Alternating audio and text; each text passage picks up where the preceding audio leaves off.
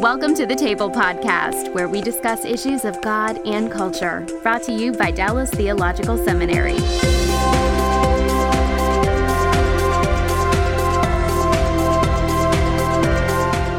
Welcome to the table where we discuss issues of God and culture. I'm Mikel Del Rosario, Cultural Engagement Manager here at the Hendricks Center, and our topic on the Table podcast today is mental health and Generation Z. We're going to be talking about how uh, Gen Z has been affected by the pandemic, some mental health issues, and how uh, the church and people who work with youth can uh, better minister to people in Generation Z. And I have three guests who are joining me today, all via Zoom. This is actually my first time back in the studio in quite a while. Uh, first guest is Jonathan Morrow, who we've had on the show before. He is the Director of Cultural Engagement and Student Discipleship at Impact 360 Institute. Welcome. Hey, it's great to be with you again. Yeah, so good to have you back on the show. Um, and you have a, a DTS Hendricks Center connection, that's right? Yeah, absolutely. So worked for the Center for Christian Leadership there in spiritual formation and loved my time there. It's phenomenal. And uh, yeah, big fan, Dallas Theological Seminary. Awesome. Well, we're so happy to have you, and uh, the work you're doing at Impact 360 is awesome. I have another guest on the show today coming to us also via Zoom. It's Jenny Wang. Jenny is a licensed professional counselor with the Lifeology Institute in Frisco, Texas. Welcome, Jenny. Thank you. It's good to be with everyone. Yeah, good to see you. Last time uh, you had we had some kind of i got to see you at a, an event we did. It seems like a long long time ago now but i think it was just last year uh, right. you, you, got to help us uh, help parents think about how to um, uh, be be better administering to their own children their gen z children. So thank you. Thank you. It was, um, fun. it was fun. next person we have on is my friend Erin roy. Erin Waller Roy is the area director with intervarsity christian fellowship. Welcome to the show Erin. Thanks for having me on, Mikel. Now, Erin's DTS connection is we once had coffee at the uh, coffee shop here. and she's my good friend from church as well. Well, today we're going to talk about Gen Z, and I want to start in the beginning just talking about how Gen Z has been uh, affected by the pandemic emotionally and spiritually. But first, I want to get a handle on, on this demographic. So, Jonathan, you partnered with the Barna uh, research group on a study that was all about Gen Z. Could you help us understand the demographic that we're talking about today? How would you describe them in general terms? Yeah, yeah, for sure. So, for those of you not familiar with Gen Z, Gen Z is the generation after millennials. So, right now, Gen Z is probably wrapping up college, like that age, kind of that 1999 ish, um, you know, birth all the way through. And so, basically, if you have a current teenager in the home, if you have uh, a preteen in the home, all the way through kind of finishing up college, kind of that age range right there is Gen Z, and so um, yeah, so that's that's the generation we're talking about. And so we we studied that with with the Barna Group and and uh, really kind of looking at what what's shaping them and how they're unique and different in ways than millennials um, in different ways. And I know the millennials are all thankful that people are talking about someone else now, right? you know, so it's like, thanks, you know. So no, but it's it's it's it's a blast because you know, every generation is we have to pay attention. We're wanting to give our faith to the next generation, we want to disciple the next generation, and so we want to care about what's shaping them, their not only their worldview, but also the topic of today and their their emotional and mental well being and everything else like that health. So, yeah, so that's the broad category for people watching. Some people have called them uh, similar to millennials in all but optimism. what do you think about that? Yeah, yeah. I think I think uh, millennials tend to be probably a little more idealistic, and I think um, Gen Z tends to be a little more pragmatic. Hmm. So I think that I think that's fair. I think uh, from a worldview standpoint, they're um, in terms of even biblical categories and worldview, they've they're they're farther from even kind of orthodoxy and biblical worldview than than their millennial older brothers and sisters in that regard um, and things like that. So I think I think those are some of the trends for lots of different reasons. Uh, but in terms of kind of that general outlook, I think you see Gen Z as a lot more pragmatic and kind of okay, uh, realistic a little bit than than than probably some. You know, it's always generalizations than than their millennial counterparts. Yeah. Well, we're going to put a link to the uh, uh, study um, on the, on the web page so people can check out that study. We're going to come back to these things um, a little bit later on in the show. But over the summer, Darrell Bock and I did a uh, kind of an apologetics workshop with with some high school students over a period of weeks. And one thing that I ask is to I asked them to describe how are you feeling right now, and a number of them said very fragile, more fragile than usual, overwhelmed, exasperated. And I want to ask Jenny. I want to ask you. Um, you know, even before the pandemic, Gen Z was characterized as uh, people who are suffering from some of the highest rates of anxiety. Um, the National Institute of Health says one in three teens will experience anxiety or some kind of anxiety disorder. Uh, what are some of the things that you feel are contributing to this, um, even before the pandemic? Yeah, that's a great question. Um, let me just add to that. I, I, see that in my own practice. I've been practicing um, for probably about 15 years now, um, graduated from DTS with biblical counseling. And I have seen that increase in my own practice of uh, teenagers with anxiety. Mm-hmm. Um, and I mean, I think there's multiple factors. Um, you know, I have to start out with saying that we're probably a reason. And when I'm talking about mm-hmm. we, I mean us parents. Mm-hmm. Um, I have four kids. I have kids from the age of five to 15. So I have, you know, they're all Gen Z, um, plus a lot of my clients are. Um, you know, I think part of it is that we haven't really learned how to deal with our stress very well. And so we um, project that in our families, you know, and, and the way that we um, kind of raise our kids. Um, maybe I think our households are uh, more stressed more stressed these days um, with all the all the things that we juggle um, at home. And so uh, you know i think if parents are able to kind of deal with their stress it can help the kids as well learn how to you know work through that as well. Definitely another one i would say is social media. I mean, there's just not just social media, but just information, just all the information that's out there. Um, and I think, um, you know, there's FOMO, the fear of missing out, you know, constantly on your phone, um, you know, with friends and you're, you don't want to miss out on anything.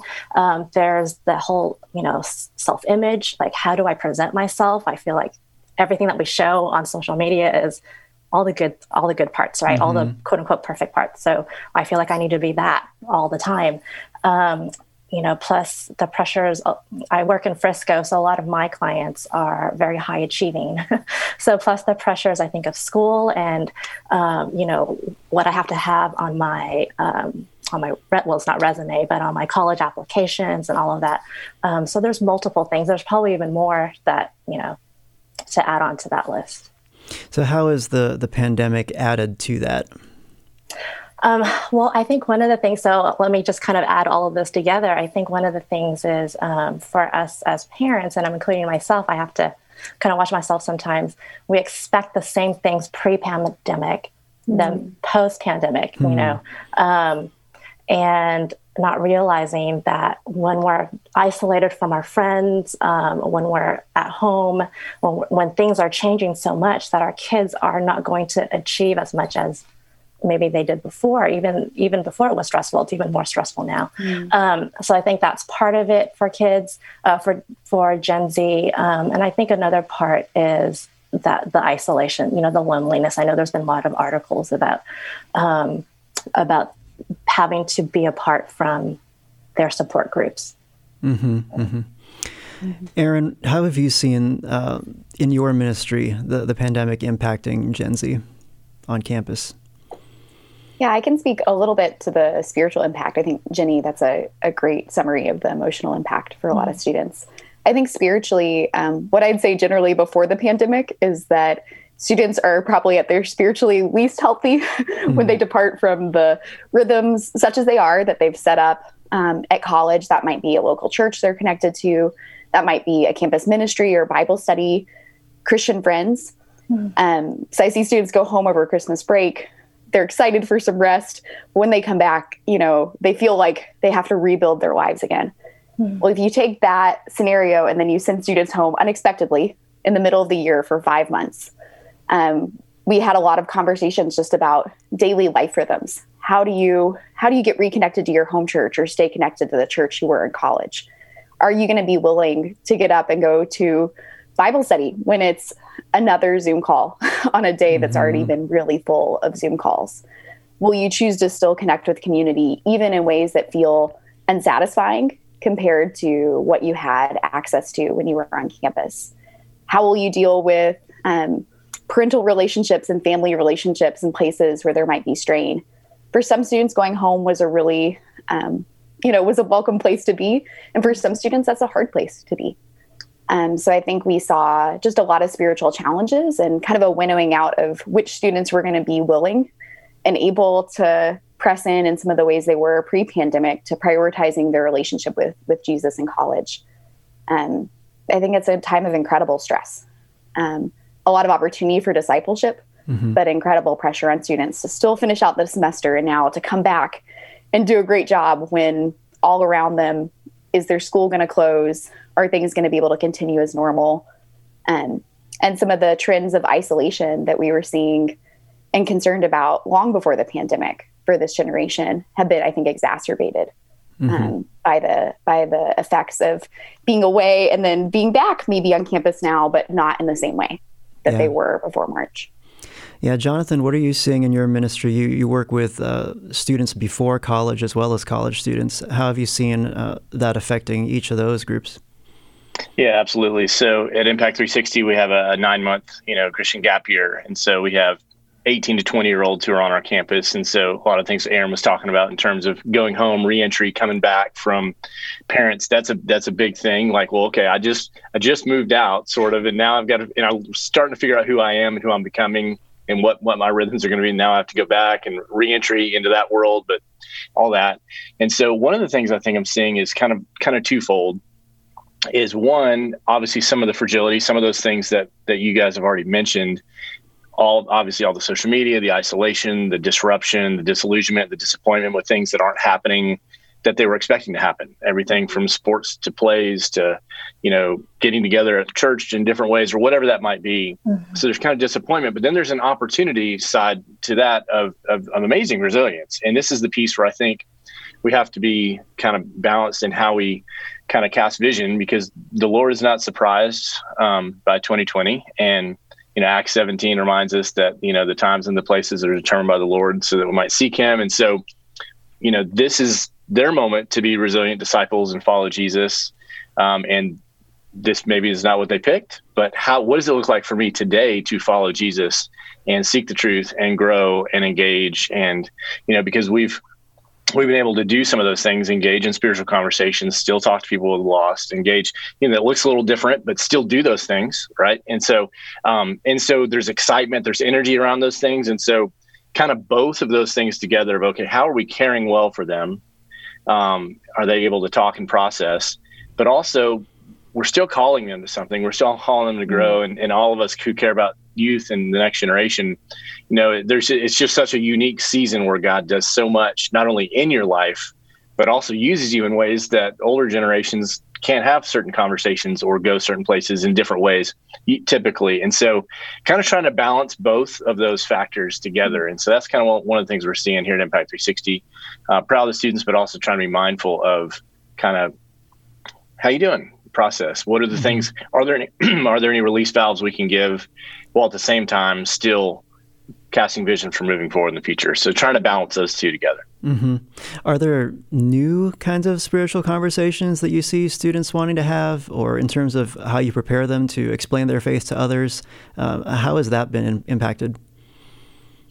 Yeah, that's a good question. I think one of the things that we always try to do is we always try to equip them to ask good questions in every conversation, obviously, and have clarity if they have the opportunity to share the gospel. So, clarity around what the gospel is. And I found, as we've talked about it, you know, there's never been a better time to talk about things of eternal value in life that people are just awake to or listen to or or right or wrong or justice or that's not right or that's not good and and how God might play into that. So kind of framing some of those conversations a little differently, um, just helping them navigate and ask questions. Um, hey, how can I pray for you? That's you can ask that question, then all of a sudden 20 other things may come out, and then you're off into a different conversation with either a family member or a friend or roommate or somebody else, and so or somebody on campus or on a different experience. And so, I think the questions, some of them are the perennials that are always still there. You know, where is God in the midst of things that are disappointing for me in my life, and or purpose, and where does everything looks different for me now? How do I navigate that? So I think some of those things. Um, some of the existential kind of questions are are definitely forefront, but but again, also, hey, is it true? What's the good news? Where's our hope ultimately rooted in the resurrection, in the risen Jesus, right? So mm-hmm. he's he's risen. That's not changing. How do we then live that out in, uh, at this moment that we're in? And so I think framing framing around that as we as we engage and we equip them to engage. Erin, when you're on campus, how much of a spectrum do you see between students who are just super isolated and say, you know, people say, like, I feel like I'm a prisoner in my mm-hmm. dorm, and then others who are like, I'm so over this pandemic thing and the college parties are going on. Um, how much of a, a split do you see in your ministry about how people are responding that way? Yeah, I think the kind of critical part of your question is the seeing there are students that we will not see because of being on either kind of far end of that spectrum. So I would say that a lot of the fringe members that have been part of our Christian communities on campus, we're hoping to influence, we're excited that they're in the room, even if they aren't maybe yet fully engaged, might fall into that first category you mentioned of, you know, I'm taking another step back from social engagement or you know financially or personally they've had to take a physical step back from campus right? They may have stayed remote this semester and not come back at all.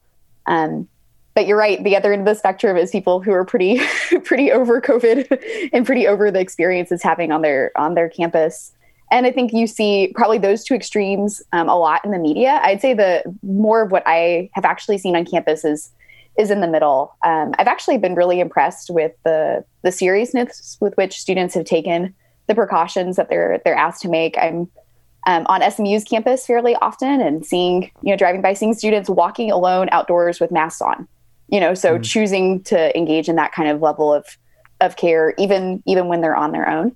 Um, and I'd say the students who, again, are willing to take those risks for community, because um, it is a risk, like as we gather together in person, and it's also a risk um, to spend the time that they could take to dig into their studies and try to get ahead in some of the ways Jenny was pointing out. And for those students to risk spending that time with Jesus instead, spending and investing that time in Christian community. Um, we have students this week at SMU doing outreach in person on campus and also on Instagram.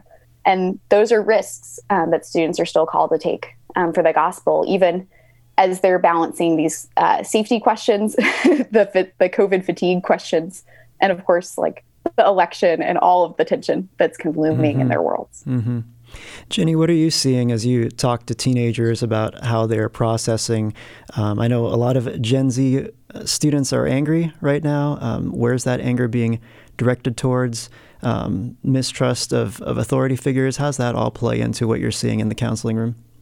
Yeah, I mean, I'm, I'm, thinking through. I mean, I've, I have high school students and college students, um, and you know, my counseling practice, I would say the majority actually are not Christians. So maybe I can speak a little bit into um, the non-Christian uh, mm.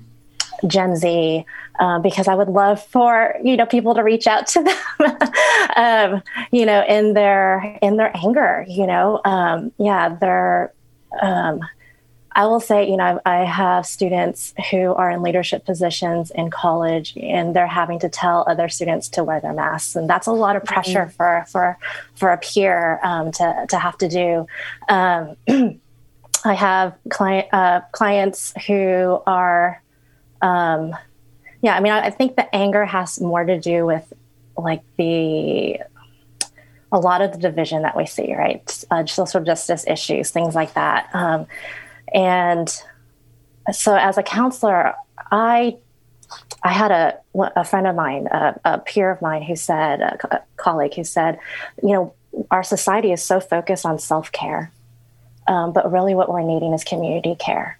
Um, and I definitely see that with, um, you know, I'm hearing I'm like a little bit envious of the ministries because they have groups around them. I think a lot of non Christian um, Gen Zs, they they tend to be a little bit more isolated. It's hard to find that group, um, uh, especially during this this difficult time. I don't know if I answered your question at all, but I'm just thinking about my clients and and you know what you guys are sharing, and um, I would love for for there to be that kind of um, outreach for mm-hmm. people who are struggling. And I think that you know my demographic is very different because my the Gen Z um, clients that I see are ones that are struggling with anxiety, mm-hmm. are ones that are struggling with depression, um, and um, so I think when you talk about that anger, um, you know, depression, anxiety, there's some cognitive distortions there, which means that there's, um, you know, automatic negative thoughts that we're working through in the in the counseling office um, and in our sessions, um, and they're needing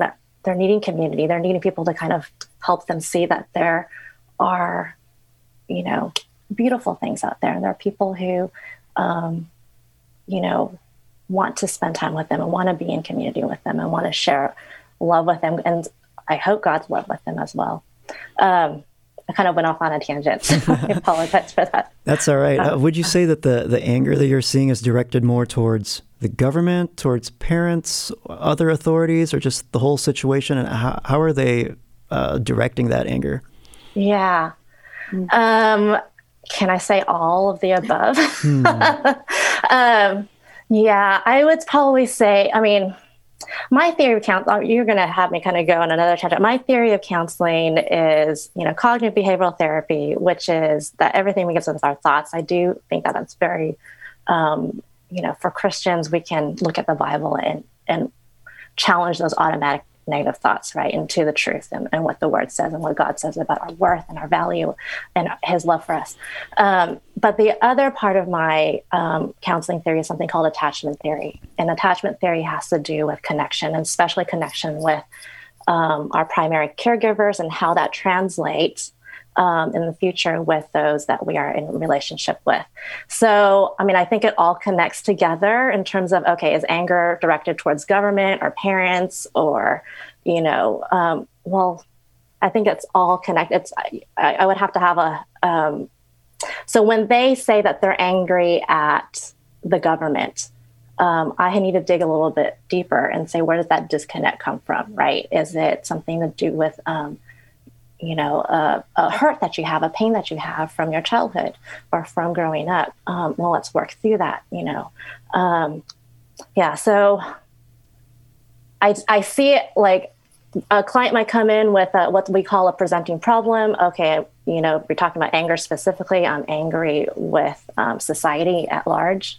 Um, well, there's a deep pain there that's connected to. So hmm. I, I don't hmm. know if that answered your question. Yeah. Yeah, lots lots to think about. It's it's very complicated. Uh, uh-huh. I have a Gen Z kid myself, and uh, yeah, we're all trying to figure it out right now. There's there's no textbook on how to parent through a pandemic like right. with, with, your Gen Z student. Uh-huh. Um, yeah, each personality is different too, right? Because mm-hmm. I mean, mm-hmm. same parenting, so it's like one might respond in one way, and this the same thing is not going to be helpful to another. Exactly. And that's, that, that is such a great point, especially if your child has anxiety you know you you want to tell your child to toughen up but that's not necessarily what they're needing they they mm. need those steps they need you to walk with them in terms in helping them to take those steps of working through their anxiety um, that's a that's a great point yeah mm-hmm, mm-hmm. this episode is brought to you by the truce podcast i'm sure you've been there you're at an event, a dinner, a small group, and someone says something like, If you're a Christian, you have to vote Republican. Huh. That raises an interesting question. How did evangelicals like me get to the place where we just assumed we'd all vote one way? This season on the Truce podcast, we're diving deep into the complexity of the 1970s and 80s to understand how evangelicals tied themselves to the Republican Party. It's a story that involves murder, corruption, redemption, and our need to be heard. I'll be talking with celebrated historians like Rick Perlstein, Pulitzer Prize winners Frances FitzGerald and Jesse Eisinger, and some of the best guests I've ever had. Truce is the show that uses journalistic tools to look inside the Christian church. We press pause on the culture wars in order to explore how we got here and how we can do better. Subscribe to Truce anywhere you get podcasts or listen at trucepodcast.com. Oh, there's a couple of ways we could go here. There's so much to think about. Um, let me let me ask Jonathan this, and then I want to come back to to the comment that you just made. Um, Jonathan, there's a millennial pastor who who tried to connect the two generations and, and kind of see what's different. And he says that for him, being a millennial pastor in a Gen Z ministry, he feels like for his um, for his generation, they needed to be told um, that no, you can't actually fix the whole world, and that you are you you do have weakness. But he feels like the Gen Z uh, people need to be told uh, that they can be strong. What do you think about that? Yeah, it's a good question. Um, so, yeah, I, I think generally speaking, I mean, I think I think some of the idealism, you know, is like, hey, you know, let's change the world, but let's also wash the dishes and clean up after ourselves along the way. You know, there's there's there's there's a millennial, you know, and again, that's a negative thing. It's all of us, but there's a step of mm-hmm. only really big visible things matter for the Lord. Mm. As opposed to, you know, if I didn't build my own nonprofit, start my own platform, if I didn't accomplish all these big visible things, I haven't done anything. Mm-hmm. mm-hmm. So I think there's there's some of that, obviously, and then and then obviously you've got kind of the celebrity activism kind of piece in terms of Instagram influencers or YouTube celebrity or whatever that might be. So there's a lot more of that, and even those are starting to shift um, in how people see things. Um, but I think, I mean, my experience with students, and maybe it's just some of the students that were around here, is is I do I do see a lot of strength. What I I would in passion, but there's not as much clarity. I think there's more confusion about what to aim it at. Mm-hmm. Um, so, for example, I think there's um, if I was going to put underneath it, I think there's a crisis of knowledge. We don't talk about that. That's kind of the under the surface kind of thing, where I don't think many people think there's really moral and spiritual knowledge anymore. Mm-hmm. And because they make that assumption, things about purpose, right and wrong, goodness, all of those things, those are left to kind of, well, just do what you feel. You do you. You've got this culture of relativism, all this stuff. So you have people running to go do good, quote unquote, in all sorts of different directions, and they're slamming into one another. And then, so you've got those elements. And so you have the idealism, the pragmatism. Now you throw a global pandemic on top of that in this coming of age season. And so I think you're seeing them strong in some ways and really hesitant in others. For example, I'll, I'll make one example. There's a big difference between being judgmental and making evaluations nobody i mean none of us no one i know uh, students hey wakes up in the morning can i be please be judgmental and self-righteous today? No one no one does that right? And yet there's a real hesitance to offend. There's a real hesitance to evaluate because mm-hmm. tolerance is seen as agreement in our culture and that's just not true. Tolerance is giving people the right to be wrong about things and then talking about those things. The mm. strength in those conversations isn't happening as much for a lot of reasons, the social media, all of those kind of things, in terms of the way people kind of come at come after different people. So you see hesitance to be strong on the things that really, really matter. But you see strength in kind of this, well, this is who I am, this kind of self-definition piece, which is real subjective. And that could be a really good thing or it could be really not so good thing, you know, according to God's good design for flourishing and all that or not. And so you see this strange mix of kind of hesitancy and strength. And I almost wish they were flip flopped, where they were a little more hesitant on the self perception identity pieces, you know, especially as, as a teen. Look, I mean, none of us had it figured out at the teenagers. We're all starting to figure it out. You, you figure out new things at different stages about your identity.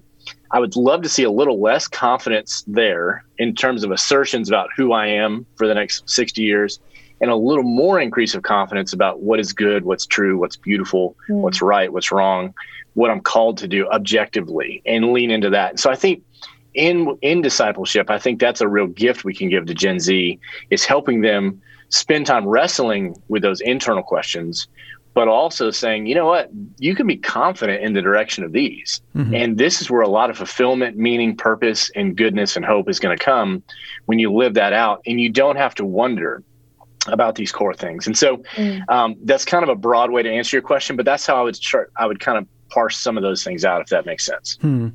Erin, how are you on your campus ministry? encouraging students nowadays in terms of how did you guys have to pivot in terms of uh, the messaging and, and how do you help people spiritually?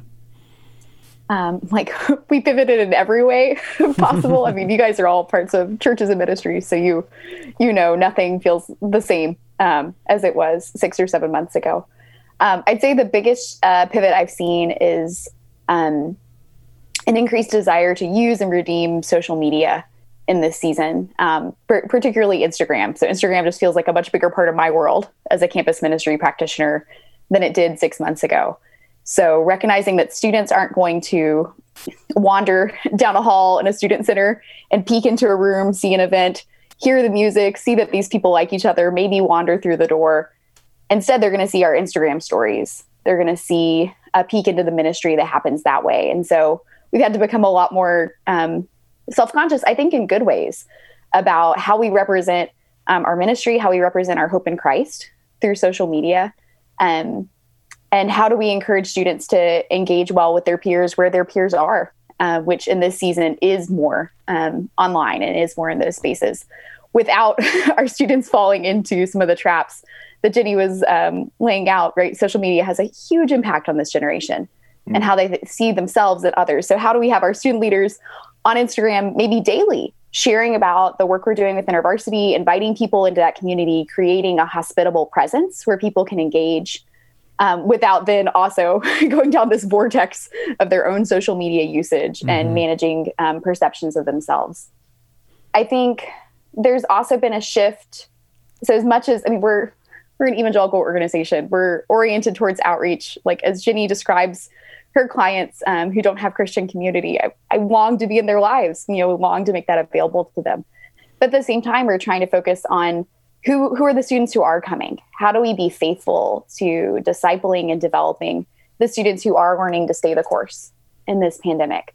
Um, I think a lot of that has been um, a, a, trend we've been on the last few years, but an increasing um, way to help students look at spiritual disciplines and what are the what are the building blocks of their daily life and walk with Christ. Um, I actually found one of my most enjoyable aspects of being a minister during the pandemic was I felt like I got to talk about students' real lives with them um, at a deeper way than I had been, say, like in February to March, because now we were talking about things like how are how are you using your cell phone? Are you reading the news? Like is is the news the last thing you're reading before you go to bed? Is Instagram the last place you are before you go to sleep? How do you carve out space even there for prayer? How do you how do you set healthy limits to yourself to say I probably need to check on the global pandemic once today and I might not need to check on it 15 times. And those are conversations I long to have with students in normal times, but the pandemic and I think students' awareness of their own spiritual and emotional needs gave a lot of opportunity um, mm. for having those conversations. And I think pivoting into talking more about spiritual disciplines, more about how are we walking daily with Christ, um, has been a really important part of how our, our ministries have responded differently now um, than we were a year ago. Mm-hmm. Well, those are really practical things that uh, we can take away from uh, how you're now engaging with students. Um, sometimes social media gets a bad rap for just all the negative stuff, you know, and, and rants and uh, fear of missing out and all that. And certainly, even today, there's that going on where, where students are comparing themselves to how come how come these people are like hanging out at a party all by them, you know, by themselves with no masks and whatnot, and and we're doing this with our family. So there's that, but then there's also the positive ministry side that you guys are able to to do. So that's amazing. I want to come back to Jenny. I wanted there are so many things that you said that I wanted to come back to, but let me just pick up one of these things um, in terms of our messaging now, um, encouraging people to be strong, giving them hope in Christ. Um, there was a college professor who, at their school, they said, "Hey, um, the exams are going to be optional at this point, but it's up to the prof." And so the prof sent out this email that was like, when this pandemic is over, you have to be able to look back and say, I was strong. And so we're not going to cancel our exams in this class. Mm. Well, apparently he had caused so much so much anxiety with that particular email. He had to take it back and apologize for for what he had he had written because it just caused so much anxiety amongst his students. So my question is: Is it ever harmful to tell someone to be strong? Mm, that's a good question. Um, you know, I, am thinking about what um, who is, is it that wrote uh, uh, the grace based parenting? Um, yeah, Tim Kimmel. Tim Kimmel, that's right. You know, uh, yeah. thinking about uh, just his stories about when he prayed with his kids. Um, you know, I took I've taken that with my children as well. Um, you know, to pray that God would help you be strong, right? Um, and I, I think like I don't think it's I think that yes, it can be harmful um, to you know tell our kids sometimes um, to be strong when if they take it as in I need to be strong my own strength. mm. Like it, it's up to me because I'm feeling if I'm feeling anxious right now, if I'm feeling um, like I can't cope with things right now, I, um, I have a child who has panic attacks, um, and when he's having a panic attack, you know, I start getting panicky. So really, it's my own anxiety, right? I start getting like, I even as a counselor, sometimes I feel like I'm overwhelmed. Like, how do I help him? Um, my natural, my natural, automatic thing that I want to do is to tell him, "You can do it." Like, you can be strong. like, mm-hmm. you can do what it is. You, you know. But I know that I need to work through my own anxiety. Take a deep breath. Tell him, "Let's pray about this together." Um, you know, pray that you know God will help you through, but then help him with his coping techniques. Help him breathe. You know, just mm-hmm. tell him one step at a time. Um, he knows that if he goes outside, that helps a lot. Like if I can give him the tools and take him one, you know, he's little still. He's still, um, you know, a young child. Um, if I can help him, then I know that he's it's my strength, right? I that's the thing. Like I think if I can share anything with our um, with our viewers, it's that as parents, as leaders, as adult leaders, um, we're the ones. We're our strength is what our kids are needing to lean on during this time. Um, our strength in in God in God in Christ, right? Um, like and obviously um, that they that they don't have the tools right now as young kids or young adults. Their their brains are still developing what they say up until age 25 we are their leaders that um, that god has placed in their lives. We are the ones that can help them. One of the biggest things that i can tell my teen clients is you're not alone. Mm-hmm. right I'm, I'm with you in this. Um, yeah so i think if the message is you need to be strong on your own then mm. i think that can be difficult and mm-hmm. hard and damaging. But if the message is, um, you know, let's pray for God's strength in you, or I'm here, you're not alone, then I think that can, that is supportive and that mm. is, um, yeah.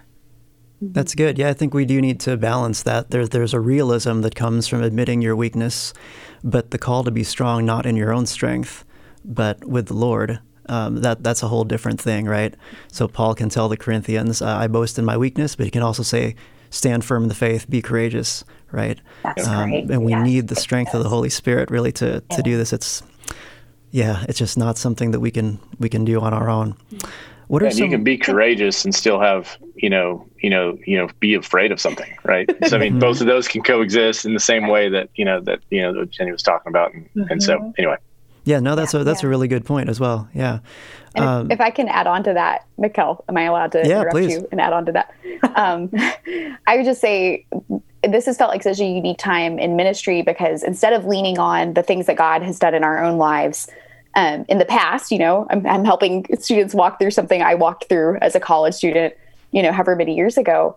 I'm now helping students walk through something that I'm also walking through mm-hmm. live. I'm helping my staff walk through something that's live for me. It's not like I have, you know, cope with pandemic checked off my to-do list and now I can help others. But I think that that's a, a posture of Christian humility mm. in which we get to lead to say, not, you know, th- these things were helpful to me a decade ago, but these things are helping me right now. Mm-hmm. I need to, I need to read the news less often and pray more often. And then that's why I'm encouraging you to do that. And I think um, I've seen students really, I think students really enjoy getting to hear the realness of our own lives and walks with Christ in this season and that we we're impacted by these things too. We're struggling with these questions too. And the, the kind of strength that jenny is talking about is coming out because we're engaging with the lord and because he's meeting us and he is providing for us in this season. Mm-hmm. yeah it really does give us a, the opportunity to come alongside and say we're going through this together and let's ask let's ask the Lord to help us because we're we're all dealing with it in different ways um, as parents, as students, teenagers. Jenny, how can you uh, give advice to uh, churches um, who want to better partner with mental health professionals? Um, because there are some things that, that pastors, youth pastors recognize they just don't have the, the clinical expertise um, to handle. So, how would you encourage a, a church to, to be more uh, proactive about partnering with mental health professionals?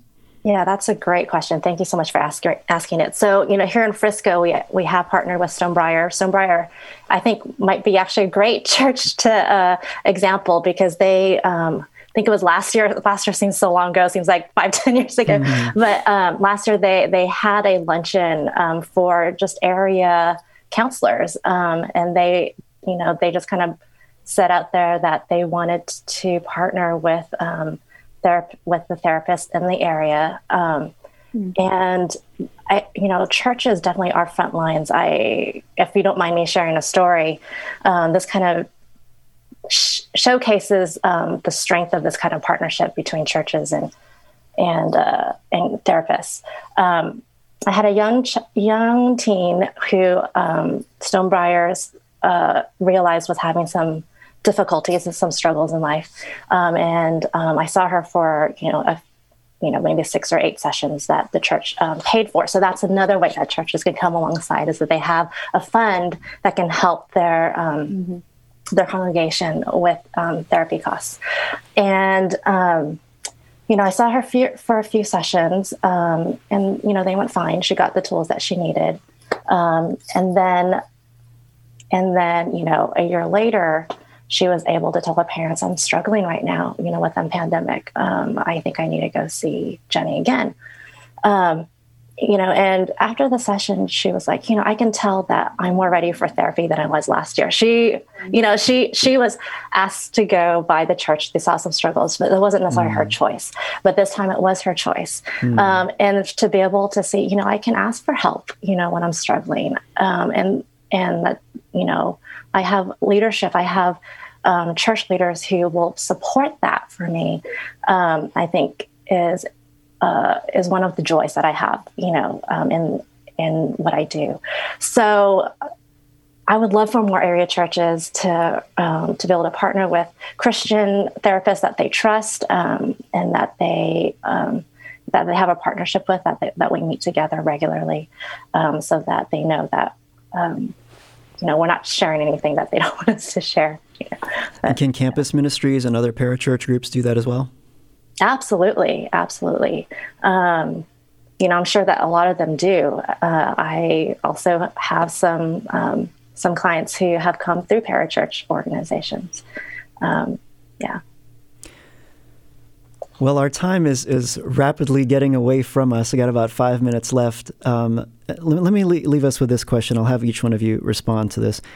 How can parents and adults who work with Gen Z or parents of Gen Z students, how can we help them cope with uncertainty and anxiety? Just some really, really practical tips. Uh, let me start with uh, Jonathan.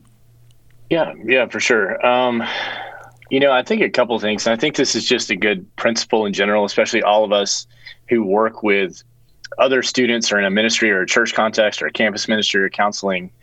Um, as a parent, sometimes we forget to have the lens that we would have if somebody else came and asked us the same question that wasn't in our immediate household. Hmm. How might we respond to them without all the context and the and so meaning like if a student came to me and was struggling with X, Y, or Z, what questions would I ask, and how would I relate to them? Would I be gracious and kind? As a default. Why? Right? Because they're a student, they're somebody I'm trying to minister to. Yet sometimes in our own families, we kind of skip that step of of kind of that initial lens of of kindness and awareness, um, or even objectivity. Sometimes, I mean, I'll admit it as a dad, mm-hmm. you know, like, oh, I'm close to this. I care about this. Yet at the same time, you know, if a parent is watching this, it's good to say, just because my son or daughter is coming to me with a question or a doubt or an insecurity or an anxiety or something like that, it doesn't mean um, that everything is falling off the way. I just need, how are you doing? Tell me about that. Say more about that. Draw them out. You know, tell me about, say more about that. Tell me more is a great question. And just until they kind of keep talking. And so, kind of that framing because in, in our and then I'll be quiet because I know there's other great wisdom that you guys have more on this than me. And so is but I think it's so easy sometimes because parents are so close. Mm-hmm. They don't see it the same way as if they kind of stepped out of themselves a little bit and said, okay, well, if my if my best friend's son or daughter came over and asked me the very same question or was struggling with the same thing, how would I relate to them? And I think that's just a good mindset shift to sometimes, you know, look at some of these things. Yeah, no, that's a good advice. It, it, comes to you not during office hours, right? It comes to you at eleven o'clock at night when your your son or daughter wants to wants to talk to you, and you're like, I'm in the middle of something right now. But um, how how would you approach that if if that was somebody who came to you during your your quote unquote ministry time, right? Um, Erin, what would you say? Oh, it's a good question, Mikel. Um, I think for me, I think the bedrocks are coming back back to the basics um, with students. My own son is a toddler, so I can't I can't speak to uh, the parenting from that perspective. But I know with students, um, one of my best moments of the semester was sitting down with a student at Baylor who I'm coaching, um, and saying, you know, I'd love to spend some time in Scripture together today. And she said, I was really hoping we would do some Bible study. Hmm. And that just pierced my heart, right? That I have all these practical things I want to talk to her about to help her succeed and thought, no, I need to prioritize that we spend time together in scripture and that that's the place that we're coming back to um, as we do ministry and as she learns to walk with Jesus in this season. And um, so I'd say coming back to those basics, how can I be praying for you? Um, where where can we be in scripture together even in simple basic basic ways it wasn't a fantastic in-depth bible study that day but the very act that we're going to come back to the lord with the mm. things that are on our plates i think is um, how I've been served in this season and how I, I, hope to serve others. Well, thanks for sharing that. Uh, Jenny, how would you respond?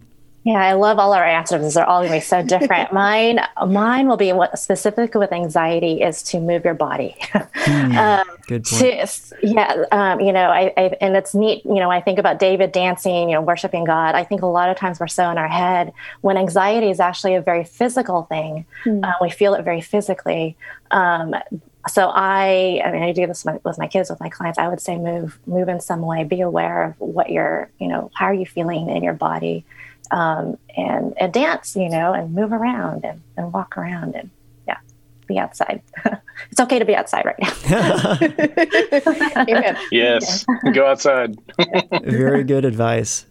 Yeah, when the pandemic hit, I, to be honest with you, I'll be a little personal on the show and say I struggled with some anxiety as well. But uh, the Lord really helped me through it. But part of that was I became quite a fitness dude, and I just just like yeah. running, uh, working out every day, pretty much. And I lost 20 pounds since the pandemic started. it's just kind of a latent function of, you know, when you feel your heart beating a little harder, you're like, yeah, I felt this this morning when I was running. So um, it just kind of helped a little bit. And so that's that's certainly part of it. Relying on the Lord, uh, we need to point people to the hope we have in Christ, and not just uh, say that we can do it on our own strength. So there's there's that biblical humility that comes from uh, recognizing our weaknesses, and then uh, the call to be strong, but not not in our own power, um, but in the power of the Holy Spirit. Well, thank you guys so much for joining us on the show today. It's been amazing to have three of you uh, share your wisdom. Thanks, Jonathan. Hey, thanks for having me. Great to meet you. And thank you, Erin. Oh, a pleasure. Thanks. And thanks again, Jenny. Thank you so much. It was so fun. And we thank you so much for joining us, listeners and viewers, once again on the table today. Please subscribe to the show wherever you listen to podcasts, and we hope to see you again next time here on the table, where we discuss issues of God and culture. Thanks for listening to the Table Podcast. For more podcasts like this one, visit dts.edu slash the table. Dallas Theological Seminary. Teach truth, love well.